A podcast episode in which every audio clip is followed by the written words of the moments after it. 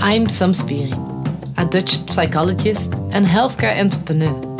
In the past few years, I became inspired by Buurtzorg, a Dutch healthcare organization based on just a few basic principles. These principles translate into highly effective and sufficient care. I traveled to the south of France to speak with Thijs de Blok of Buurtzorg International. This is the principles of Buurtzorg. Welcome to the podcast.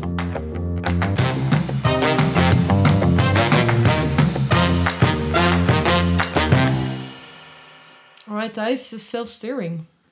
Bad news for the managers, you said. Bad news for the managers, yeah. What is the bad news?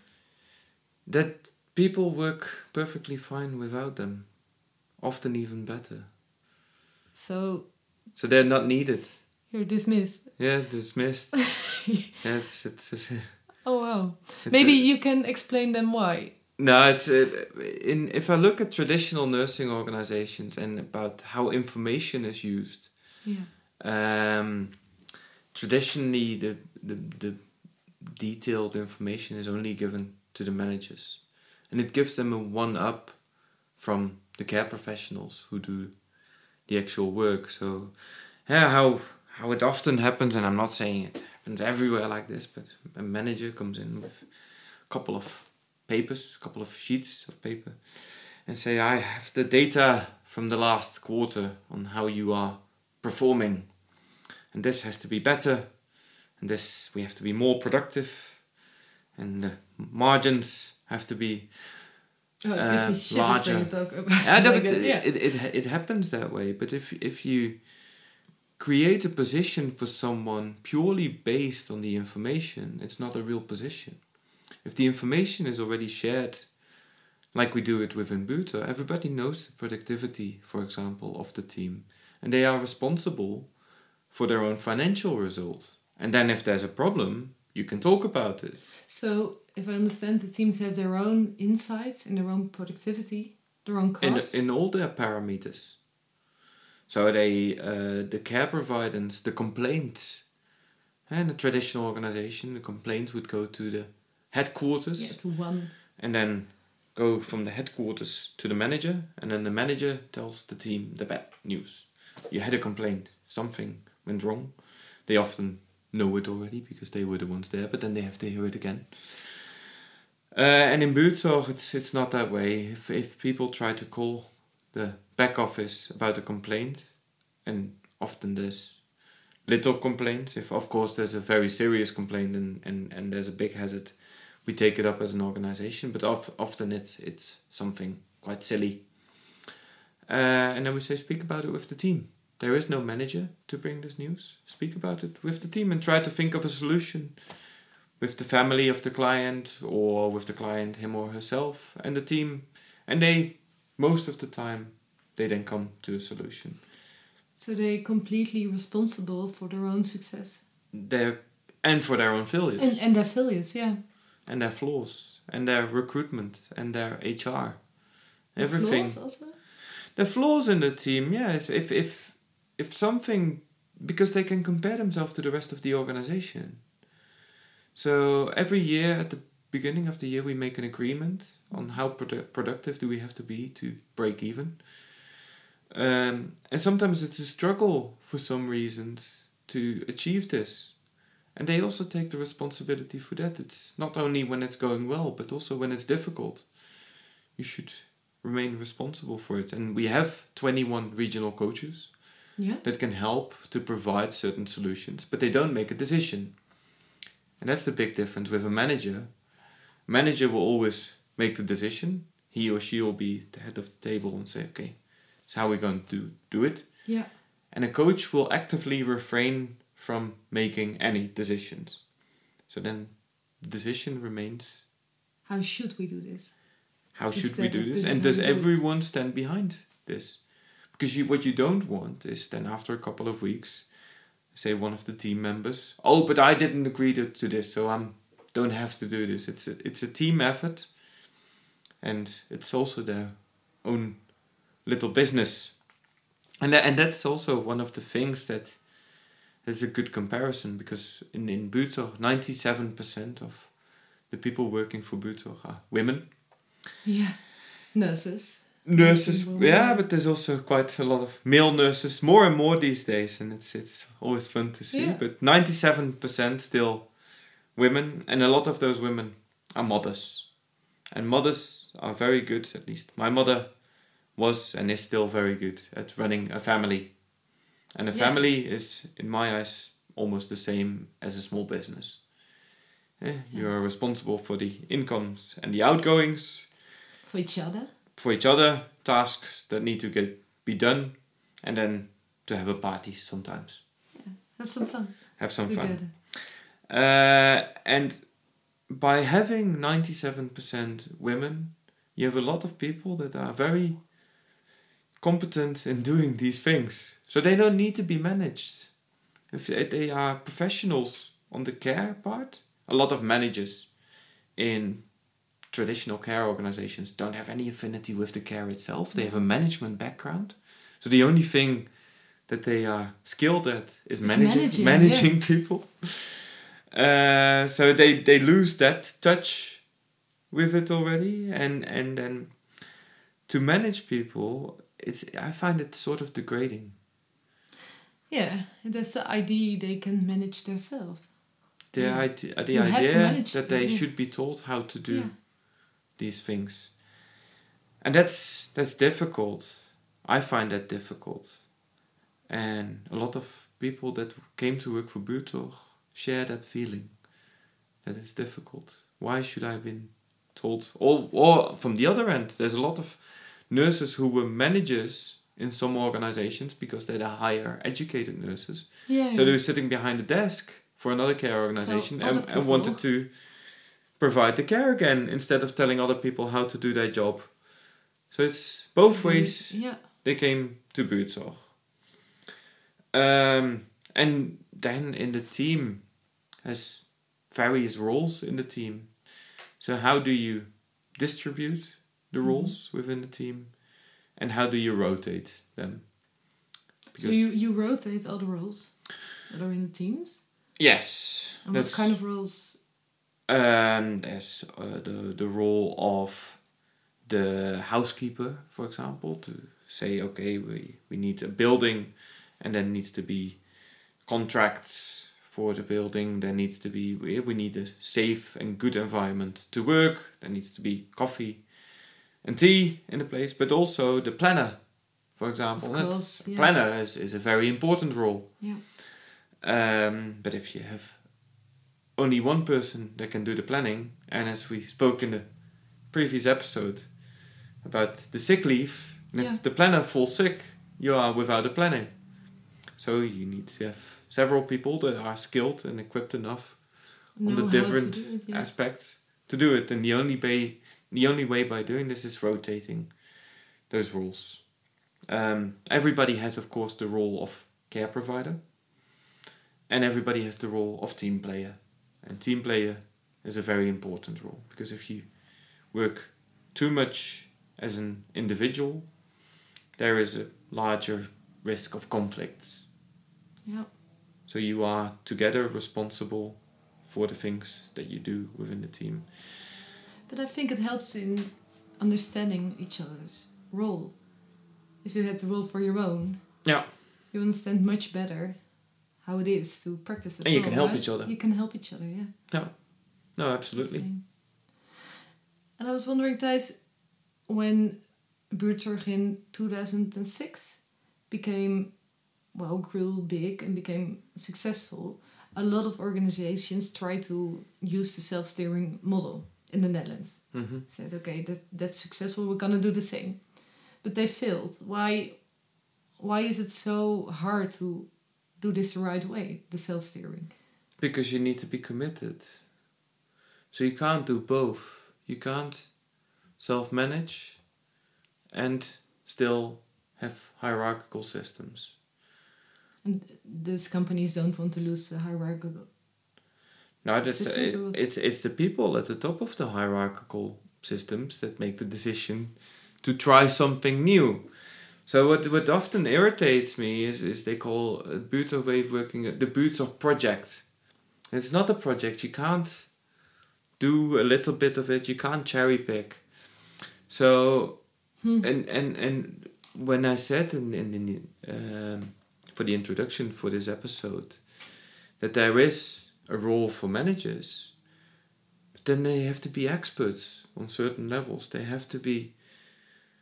Uh, if you, if you look at, for example, at, at recruitment, and, and if, if, if as a manager to repurpose in a self-managed organization, try to become an expert on how to do a recruitment interview best. Not to do it, but to tell other people, to teach, Teach and other inspire other people on how to attract their new colleagues.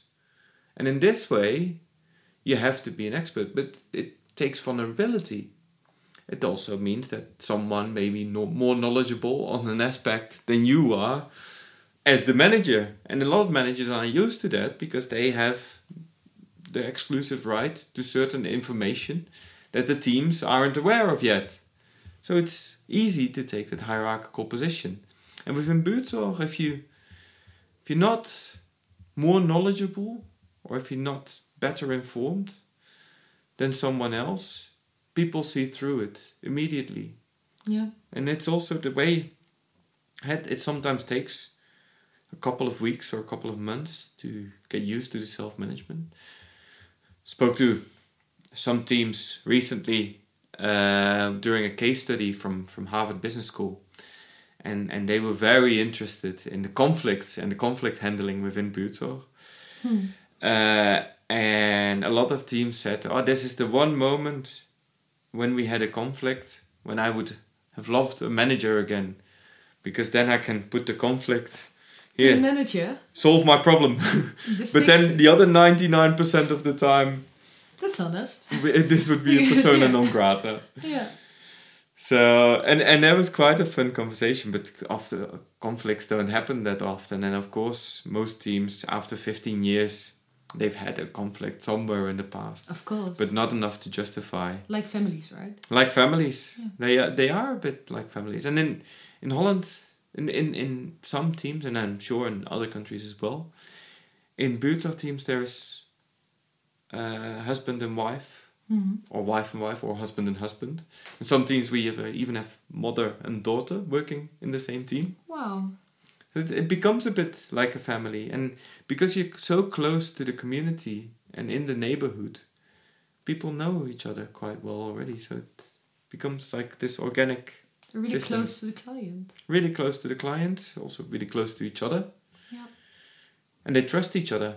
And I think that's the most important in a self managed or self organized team is trust. If you don't trust each other and don't trust each other's decision, you will start to check everything. And by almost by principle will disagree because your You opinion. Yeah. may be a little bit different and you don't trust it, so you change your opinion to become the opposite.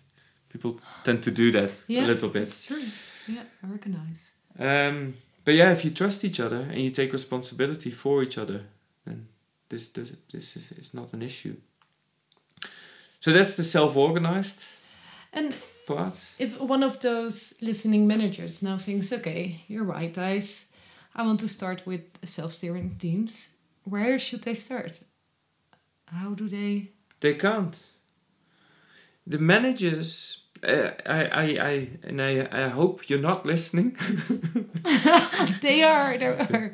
But recently, I was speaking at a uh, conference, Swiss Health Leaders Conference near Zurich, and there's a lot of managers and CEOs from hospitals uh, there. And after my presentation, got a lot of questions. So yeah, it's in Buurtzorg is in the ambulatory setting, and we are in an institutional setting, and but we're very inspired by this way of working and we want to start implementing it ourselves. Okay, I will give some ideas and let's talk about it. Where does it connect and where are the differences? But there was one CEO from a hospital that said, Thijs, it was amazing. I will tell my staff tomorrow to become self managing. But then you tell them. Which is the exact principle what I of what not to do. Oh. So the motivation has to come from the care professionals, from the grassroots staff. So the answer is just ask them how they would do Inform, it. give the right information, because some organizations, I, I haven't met a lot of them, but some organizations, people in organizations don't want to become self-managed.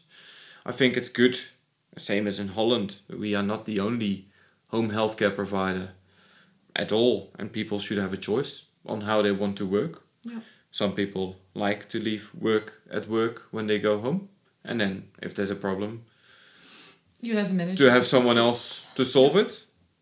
I I- it doesn't sound very attractive to me, but if if that's what people like to do, then that's also an option. But inform the team on the consequences of self management, of self organizing. Once they are convinced, and everybody in that team is convinced that they would like to try it, or would like to do it, or like to move ahead with it, stay away as a manager. Leave the process to be the process and don't interfere. And it's often difficult because as a manager, you are responsible for the financial result of the team. So the interference is often from a financial perspective that you say, oh, I should interfere because otherwise it's going to go wrong. But it's part of the process. So the only thing that you can keep doing is then provide new information on how other options are you should be doing. Try to be um, informed on the why and why not uh, that the team is, is, is going for and leave the process to be the process. And sometimes it takes a while. Also depending on the environment you uh, you live in. In in Buurtzorg, in the Netherlands, it took about six weeks for the first teams to be cash positive, and it's quite fast It's really fast. Yeah. For a team of 12. f- for a team of any size. So between six and twelve, it took about six weeks to speak to the GPs in uh, in the area, in the hospitals, and the pharmacies, and they invest some more time at the start to create these connections, to find the networks when they need them, also with physiotherapists and occupational therapists. Yeah. And once the environment that you move in as a professional team is clear, then you can start. Yeah. And then you know the people to find when you need them. And to have as little as possible cost. Eh? Teams need a team office to work from. But if that becomes the main driver, have a nice office with nice sign and Yeah. lots of It's expensive. marketing around it that that costs a lot and then there's automatically a lot more money going out so it's difficult to reach that break even point Yeah. so you should start spending a little bit more when there's the possibility Yeah. to spend on it but if you start with marketing before there's money coming in then there's this big burden Yeah. that you're working up against to make up for the money already spent You didn't help anybody yet. there's no There's actual no results care, No. no It's So interesting. We're going to talk a lot about the teams in the next episode. it's it's all about teams in the end and the, the, the, the nurses as individuals or the care professionals as individuals are of course the heart and soul of Buurtzorg but the team is the brains because it's a collective achievement and as a group you often know more than an individual Great. Let's make an episode about it. let's talk about it some more liked listening to this podcast, follow me on iTunes or Spotify. If you have any questions or brilliant ideas, feel free to mail to podcast at buurtzorg.com and we will answer you right away. See you in the next episode.